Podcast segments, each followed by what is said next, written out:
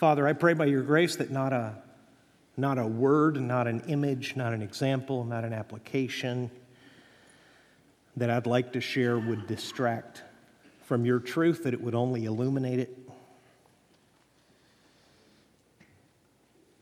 Help us, Lord, be the church you told us to be in your word. In Christ's name, amen. If you've been in church for a while, even a few years, you might have already noticed not everybody makes it. It's a long journey through the Christian life. People come to faith in Christ, they trust Him. And then they're subject, as all new relationships are, to this idealistic phase that now I have Christ, now my sins are forgiven, now all my problems are over. And those of you who have been following Jesus, is that true? When you come to Jesus, are all your problems over? No, in some sense, you've got a whole new set of problems that are just beginning. But they, they, they matter, they're eternally important. It's, you're not going to waste your life on dumb things anymore if you're following Jesus. But as people start following Jesus through this life, there's all kinds of temptations and discouragements along the way. There are too many distractions to count, too many unfaithful Christians to meet. Sometimes, sadly, pastors themselves are the source of disappointment. And we see that in the paper or on the internet practically every week now. Someone who once stood with an open Bible as I am this morning and told God's people as just another one of God's saved children, here's what God told us to do, let's go get them. Somehow that person, he fell away. He was exposed as a hypocrite. Sometimes Christians are involved in church fights, and sometimes it's just two or three families or two or three individuals that are fighting, but it spreads through the whole church and it makes everybody so tired, so discouraged, so disillusioned, so embittered that not everybody makes it. That and the scourge of secret sin where you're not able to overcome, you're not able to master your temptations. The Bible says that along with temptation, God is faithful and will provide an escape, but there comes a time in all of our lives where we ignore the escape that God has provided. We embrace the temptation instead, and sometimes that gets dragged out into public. And you're humiliated, you're embarrassed. And people quietly fade away. It's not nearly like this in the churches outside of the United States that I was familiar with growing up and serving as a missionary. But in America, with our churchianity culture, we've made it all too easy for people simply to slip out the back door, get discouraged, get embittered, get wounded, and leave. And you have these conversations hey, whatever happened to. Oh, I haven't seen them in months. And then if you dig a little bit further, you find one of these sad stories. Well, if you've known it, God certainly knew it. If you've seen it, God foresaw it. And in Galatians chapter 6, Paul tells a church that was divided and fighting each other. In fact, some churches that were on the edge of giving up on Jesus altogether. They're tearing each other apart because they've been infected not by discouragement, but by false teaching. Someone has come in and said, if you're really going to be saved, if you're really going to be forgiven, you better, be, you better get circumcised. You better keep the law. You better be a practicing Jew, basically. And Paul, in the angriest letter he ever wrote, if you read the first chapter, he doesn't even say that he's thankful for them. In all his other letters, he does. Galatians 1, he just says hello and gets right to it. And he even says, if I or even an angel from heaven come to you with another message, with another gospel, let them be accursed. He says it twice. So, with that kind of church fight, we're not talking about arguing over carpet color or music preference. People are ripping each other apart. And at the end of the letter, Paul gives them some very timely instructions on what they're to do for one another, how Christians, and specifically how we at Crosspoint, are to look out for one another on this long, dangerous, distracted journey of trying to follow Jesus. Galatians chapter 6, and this is going to be slightly conversational. I'm going to ask you some questions from time to time, so stay on your toes. Ready? Brothers, if anyone is caught in any transgression, you who are spiritual should restore him in a spirit of gentleness. Keep watch on yourself, lest you too be tempted. Brothers, if anyone is caught in any transgression, you who are spiritual should restore him in a spirit of gentleness. Keep watch on yourself, lest you too be tempted. If you've been in church for as long as I have, maybe you've heard this cliche the Christian army is the only army that shoots its wounded. Have you heard that one? Ever seen it happen? Do you enjoy it? It's ugly, isn't it? What's that? Oh, you fell into sin? You weren't perfect like we are? hold still for just a second. We'll take care of that broken leg right now. And it's an execution. Brothers, if any of you is caught in sin, ensnared, overcome, trapped, pursued, and brought down, that's all in the Greek language that Paul was using. Those are the ideas. Someone was overcome, someone was run down, someone was ensnared. In this translation of the Bible, if anyone is caught in any transgression, you who are spiritual should do what? Kill him? Start a blog about him? What should we do? We should restore him. If anyone is caught in a transgression, he should be restored. What does that mean? It means to be brought into a peaceful and enjoyable relationship with God and other people. It doesn't necessarily mean, I don't have time to go into that, it doesn't necessarily mean that that person will be restored to the same function they once enjoyed. But it does mean that anyone caught in any kind of sin can, and here's the important part for churches, should be restored to fellowship with the God who loves them and the people they've wounded. That should be the effort. The effort should be restoration. What does this mean for us at Crosspoint? Well, it means this it means that we should be the kind of church that is trying to make sure that no one overcome by sin gets left behind. No one gets left behind. Heard that phrase before? No man left behind? That's embedded deeply into our culture. It's one of the things I really started picking up on when we moved back to the United States all those years ago. And I've, I have had reverse culture shock, so I'm reacclimating. I look like a gringo, but I'm not, right? I'm Mexican on the inside because of all the time I spent in Mexico. And it eventually dawned on me that this idea of no man left behind, which even became part of a legislative package to help school kids in the Bush administration, no child left behind, that idea, that little slogan, was actually embedded in our military culture. And it's pretty unique. I have a, a, pretty good friendship with someone who just retired after 20 years at the very tip of the spear, as they say, and really dangerous special operations. So I thought I'll, I'll ask him what that means to someone who spent most of his adult life in combat. I keep hearing this phrase, what's that do for you, the soldier? Well, he gave me an incredible, he's a bright guy, he gave me a very long and thoughtful answer. He told me, for one thing, historically it's rare. In the old days, soldiers were treated as commodities, and the main job of the officers was to keep an eye on the men, and the main task the men gave themselves was to desert if they could, stay off the line at all costs. So he said there's this interlocking circle of paranoia where everybody's afraid and they're all keeping an eye on each other. We've created a different military culture. Here's how he explained it to me. This idea that no one is left behind, he said, is so basic, it's so core to our culture that it doesn't even need to be said aloud anymore. We never plan and we never train with the idea that somebody is going to be left behind. One of the foundational truths, he said, of the military is we're all going to come home. He said the primary way that that philosophy enables the soldier is that it moves the impetus of protection, listen, from the individual to the group. The safety of one is the responsibility of everyone. You are accountable to that person and their family. The core of it is that there is an inherent value and dignity to life, and we don't spend it cheaply. And that's the military. If that's the military, how much more true should that be for the household of God?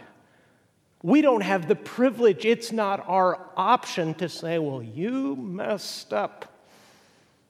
You failed God. You embarrassed us. You hurt one of us. We're done with you. No, Paul says, Galatians 6, verse 1 if anyone is caught in any transgression, you who are spiritual should, what now? Restore him. And we're studying the Bible together. Here's one of the questions I have for you Who is supposed to do that? Who does the restoration? You who are spiritual. So, not just anybody. Some of the ugliest church fights I've ever seen came from this part of the verse being disobeyed. Someone embarrassed themselves publicly, perhaps it was a leader, and there were meetings. And people who were obviously spiritually immature started putting their oar in and giving their opinion. No, Paul says the task of spiritual restoration belongs to those who are godly, who are spiritually mature. Why? Because they'll do it in the right way. They'll see the truth of the situation and pursue it with loving courage. They won't be too harsh and condemning. They won't be permissive either. They won't become corrupt saying, well, this is one of ours, this is our guy, we love him, we know his wife, he's kind of a pinhead, but his wife is wonderful. Let's keep this quiet. No, spiritual people will not do that. They will insist on both grace and truth. They won't be harsh, they won't be condemning, they won't be hasty. They'll walk in the difficult path of wisdom between the ditches of permissiveness and indulgence on the one hand and harsh legalism and condemning people on the other. That restoration should be done by spiritually mature people with a certain kind of attitude. Keep looking at the verse. What is the attitude of those who are doing the restoring? In a spirit of gentleness because they're at risk too. What does the verse say? What might happen to the people who are doing the restoring? They might be tempted as well. Tempted to what? Maybe to the same sin. Maybe to self righteousness. Maybe to protect the brand. Can I speak very clearly for a moment? If you haven't seen it already, you've seen it in the news and you you haven't seen it in the news already, you may soon. The evangelical church, in practically every denomination, is now being exposed as, on occasion at least, concealing the very worst kinds of crimes, even crimes against children. Houston Chronicle, other news media outlets are giving this brutal exposure saying that some depraved people picked on children, and other people who were not so driven had a meeting in the clear light of day and did something corrupt. They decided to protect the brand, and it's ungodly. Spiritual people will not allow that to happen.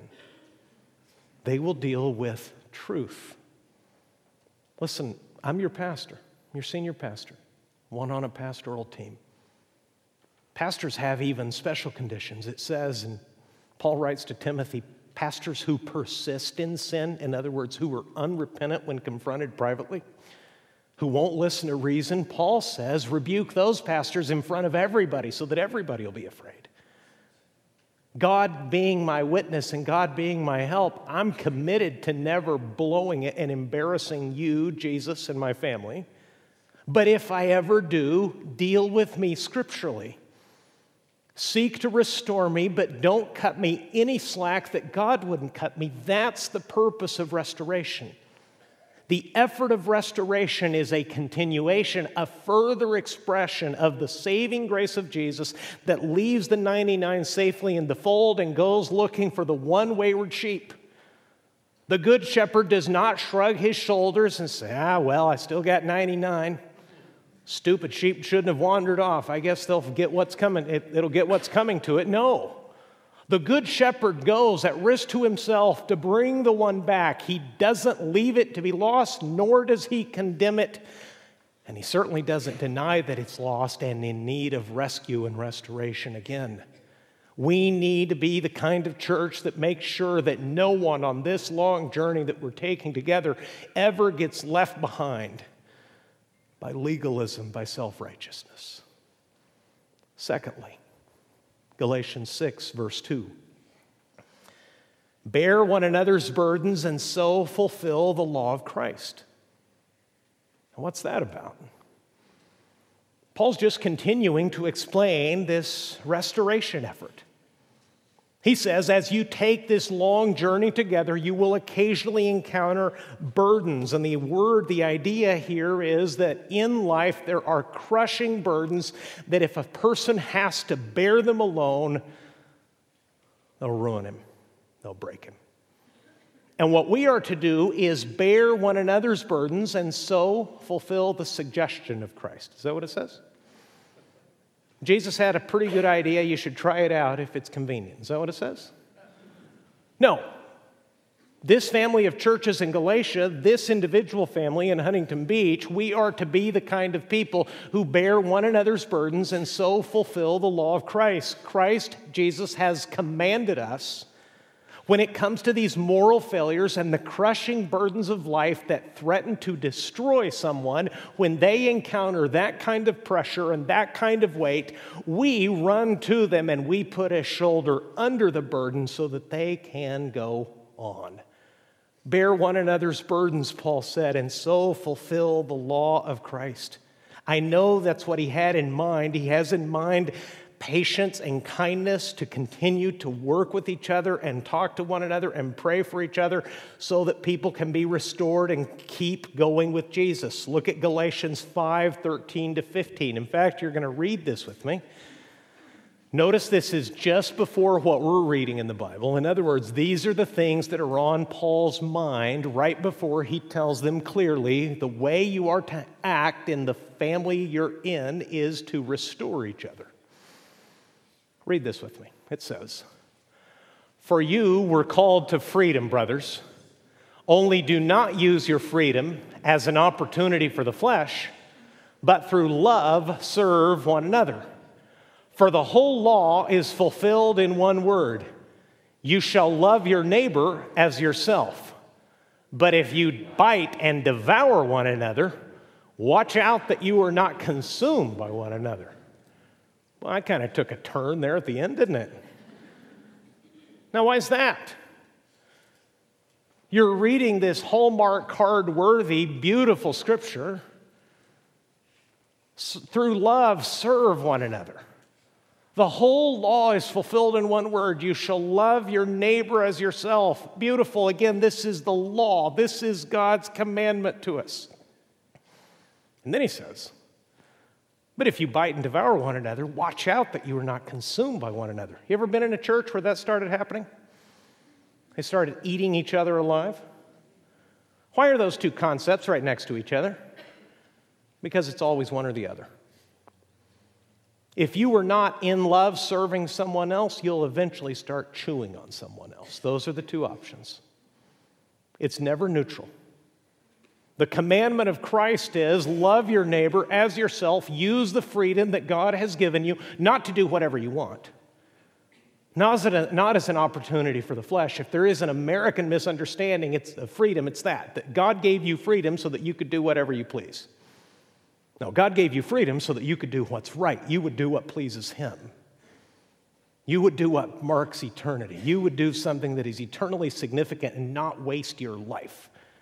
That's what every Christian is to be doing. So, if I may be practical as a pastor, who are you serving in love?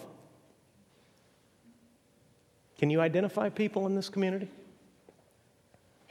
Because if, if you can't, we need you.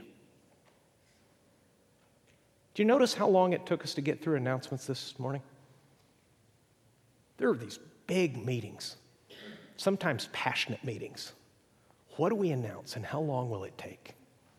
You know why that is? There's so much to do. There's something going on through the life of this church seven days a week. We've got people feeding hungry families.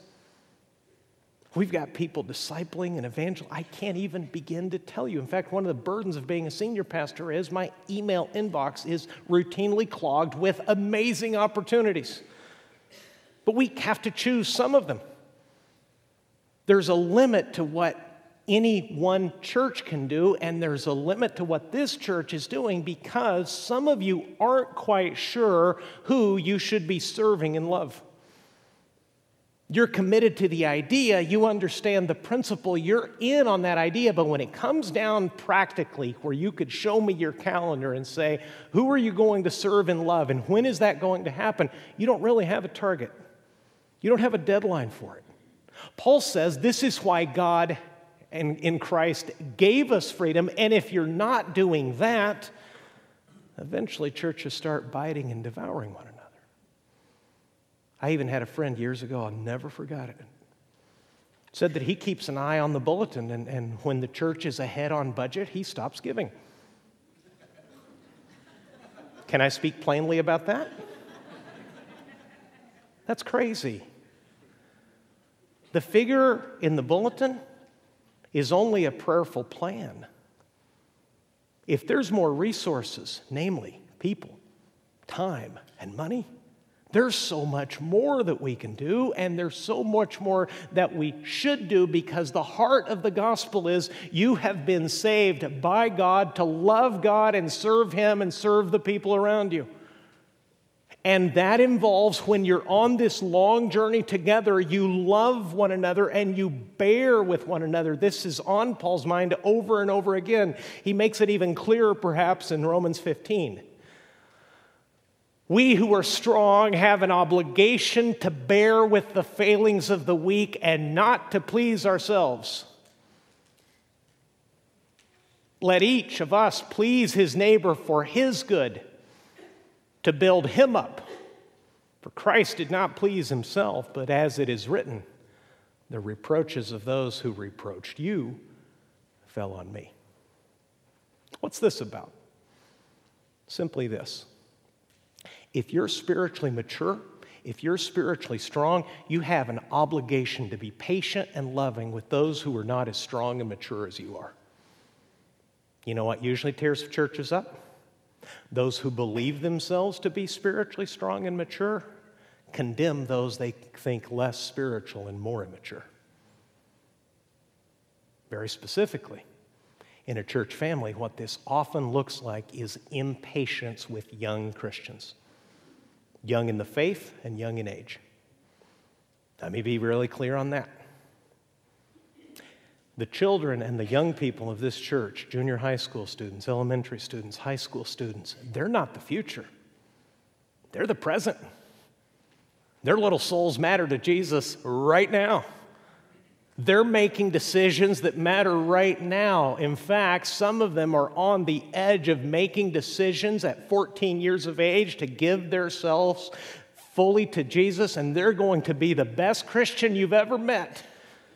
But will, what will mean the world to them and making it possible, humanly speaking, is for someone to bear with them when they don't get it all, when they make youthful mistakes, when they make stupid, overconfident mistakes in their youthful exuberance. When they're unwise or harsh or sarcastic or difficult, those who are strong are to bear with those who are weak, not to please themselves, but to build that young, weak person up so that that person who already matters to God can someday be stronger than their mentor. What am I trying to tell you? This spiritual maturity is demonstrated by patience and love for those we know are spiritually immature. That's the idea of restoration. Those who see weakness and see failure don't come down like modern day Pharisees and say, Well, you messed up. That was stupid. We'll never let you do anything again. No, they come alongside that person and knowing how hard it will be to hear a word of correction. They say it with love. And they speak of hope for the future and learning from this experience and being better and more useful to God in the future if they will only respond now. Listen, I'm, by the way people speak in America, I'm middle aged. Truthfully, if I look at an actuarial table, I'm mostly dead, okay? middle aged is really just a euphemism.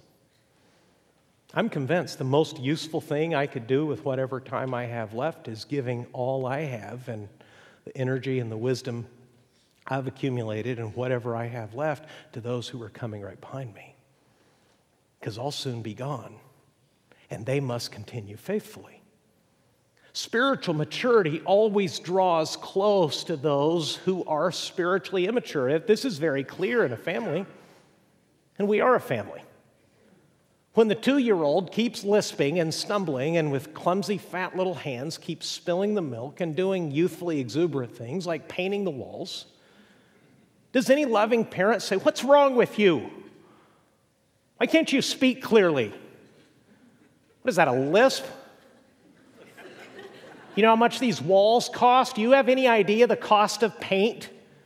If you spill the milk once more, we're never going to give you milk again. You know what that is? That's abuse. So evident in a family home. Listen, this is the family of God. Younger people in the faith, younger people in age, 17, 23, 27 years old, can only be encouraged to strive greatly for God if they know that the people who are presumably older and more mature than they are will be there to support them and encourage them if and when they fail, because guess what? They'll fail. As a young pastor, I won't even repeat it because I'm still embarrassed about it. I said some of the dumbest things ever said in the English language from right here. And my senior pastor at the time let me know in no uncertain but very loving terms that that was one of the dumbest things ever said in any congregation. And he took it personally because I said it to ours. But he didn't break my heart and discourage me. He let me get right back up there again and try again and try again. And I want to do that, and I want us to create a culture where those of us who presumably are spiritually mature show patience and love for those who are still growing. Now let's be done with this passage. Look in verse 3. For if anyone thinks he is something, when he is nothing, he deceives himself. In other words, if you think you're too important to bear someone's burden, you're fooling yourself. You're overproud, you're conceited. Every Christian bears the burdens of others. Those who are mature run to put their shoulder under those burdens. But then he changes his tune a little bit. Look at this. But let each one test his own work and then his reason to boast will be in himself alone and not in his neighbor, for each will have to bear his own load. Question for you What did Paul tell us to do in verse 2? Bear one another's burdens. What did he tell us to do in verse 5? Each one will have to bear his own load.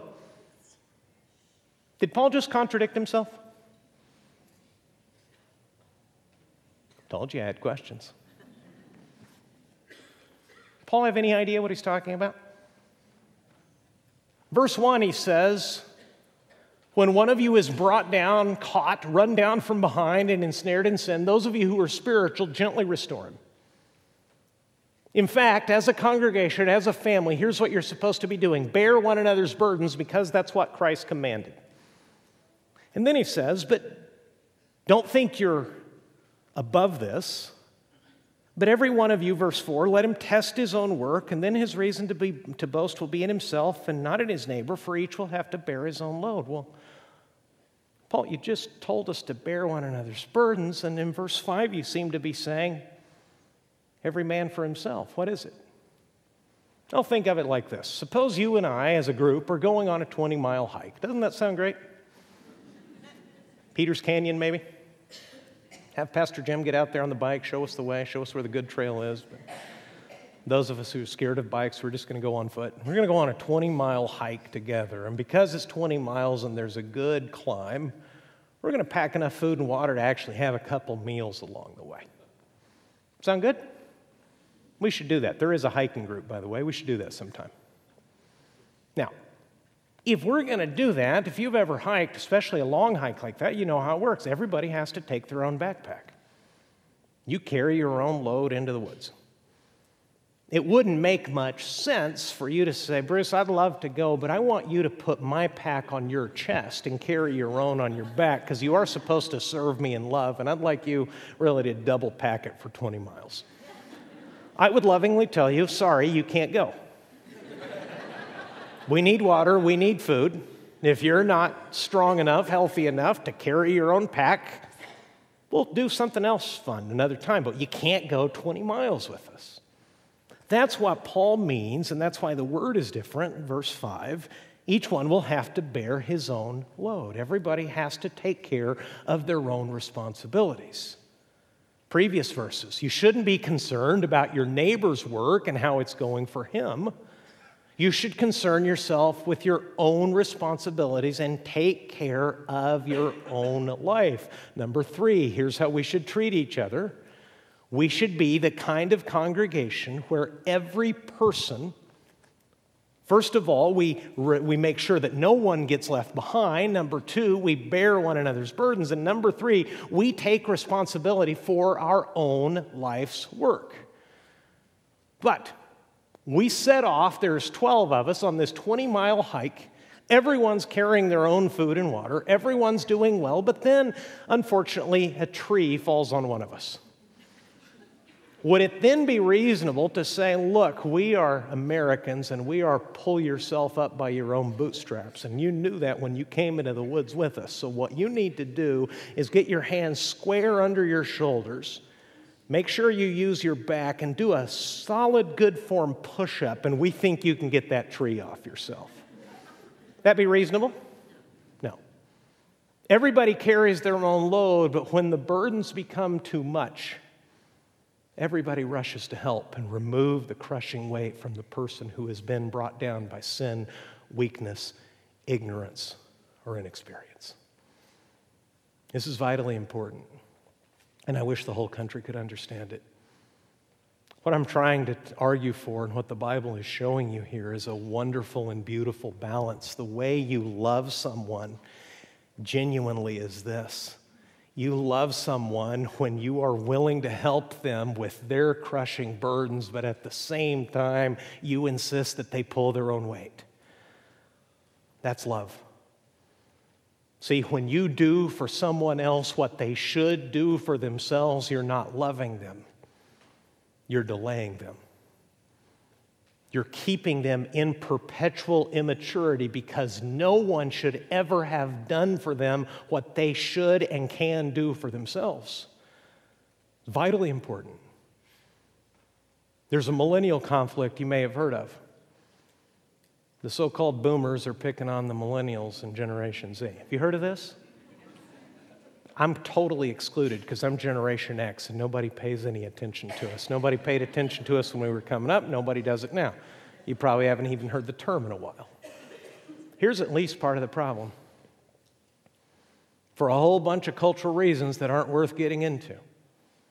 People have continually protected and frankly enabled and delayed their own children and refuse to let them face their own responsibilities in a gradual and reasonable and doable way. And then when they're in their 30s, they're yelling at them that it's time to grow up. Mom, Dad, Grandma, may I humbly, as a parent of adults, ask you if you're demanding maturity now, did you do things gradually over the period of years to enable and strengthen the maturity that you're now expecting? This is biblical wisdom. Paul says you're each responsible for your own lives. You each have to evaluate your own work. There's no point in discussing and boasting or criticizing what somebody else is doing. Every one of you has to carry your own weight, your own load. And all of you, as you pursue personal responsibility and you make yourself responsible for your own faith, there will be distractions, there will be temptations, and some of you may be crushed. And when you're crushed, someone will come to help you in love. I volunteer as a law enforcement chaplain. It's some of the best training I've ever received. And the most surprising piece was the training we received for crisis intervention when someone has received overwhelmingly catastrophic news. The basic principle is this even when you've given people the worst news they'll ever have in their lives, you don't do one thing for them, even in that moment, that they could actually do for themselves. If phone calls need to be made, you help them and encourage them to find their phone, and you sit with them and offer them water and give them a hug as they make the phone calls seems cruel. Why has that protocol been developed through painful experience? Because they have learned, even in the worst circumstances, it empowers and blesses and dignifies people to take responsibility for their own lives, even in the most extreme cases. What do churches do? Churches that aren't paying attention to this passage, and we're prayerfully committed to not being one of them, at least not anymore. We tell you over and over again Jesus saved you, you are individually responsible for your faith. You're individually responsible for the family that God has given you, for the resources that God has placed in your hand. We're here to encourage you and cheer you and teach you and pray for you and cry with you. And when the burdens are too great, we will be there for you and we will be there with you because no one walks alone and no one is left behind. What am I trying to tell you? That we want to be the kind of church family that whatever comes, we're here for each other. Let's pray.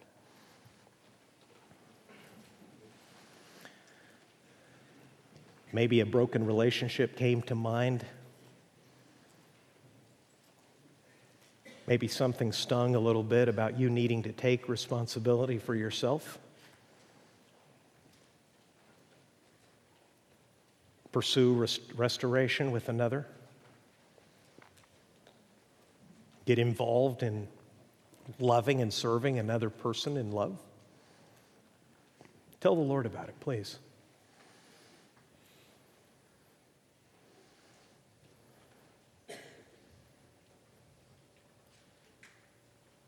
Here's our prayer for commitment. We'll all follow Jesus.